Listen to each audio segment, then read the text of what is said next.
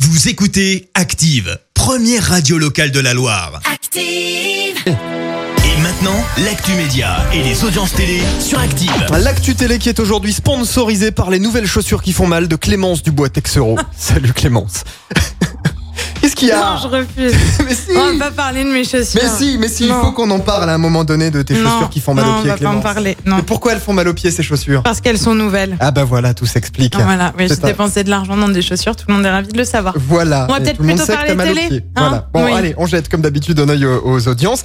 France 3 s'est imposée hier soir. Avec le retour de la série Les Enquêtes de Vera, début de la saison 10, hier soir, qui a rassemblé 4 millions de personnes, soit 16% de part d'audience. Derrière, on retrouve le film un peu déjanté américain Deadpool et Ryan Reynolds au casting. Et puis sur la troisième marche du podium, euh, France 2 et le film Knock avec Omar Sy et puis Laurent. euh, Tu le sais peut-être, mais le lundi, on fait aussi un petit point sur Colanta. Ah. Et un peu plus de 5 millions et demi de personnes ont suivi l'émission vendredi pour voir Alix être le dommage collatéral de Laurent. Parce que oui, Pas bah, moi. Laurent, il a été éliminé, non pas toi, Ah. un autre Laurent. Alors ne sois Un pas gars bien. triste et pour, et pour cause, c'était euh, l'épisode où tout se jouait en fait en binôme.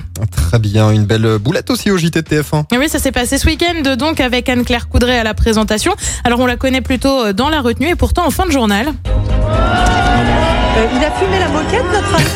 Alors celui qui a fumé la moquette, Excellent. c'est en fait euh, Trump qui refuse de concéder la défaite aux États-Unis. En attendant, ça nous a franchement fait sourire et franchement, il faut le dire, cette présidentielle américaine, ça aura mis pas mal de journalistes à l'épreuve. Autre exemple avec euh, Maxime Switek sur BFM et un partisan euh, de Biden éméché et visiblement très content. Meka est très très content, très très joyeux. Et, et il est pas, il est pas le seul ce soir à Washington. Ronald.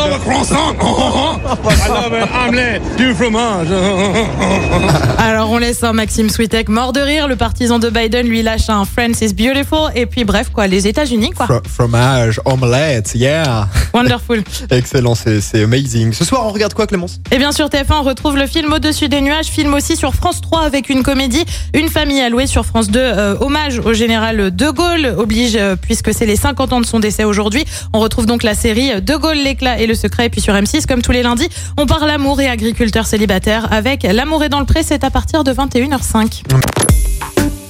Écoutez Active en HD sur votre smartphone, dans la Loire, la Haute-Loire et partout en France, sur activeradio.com.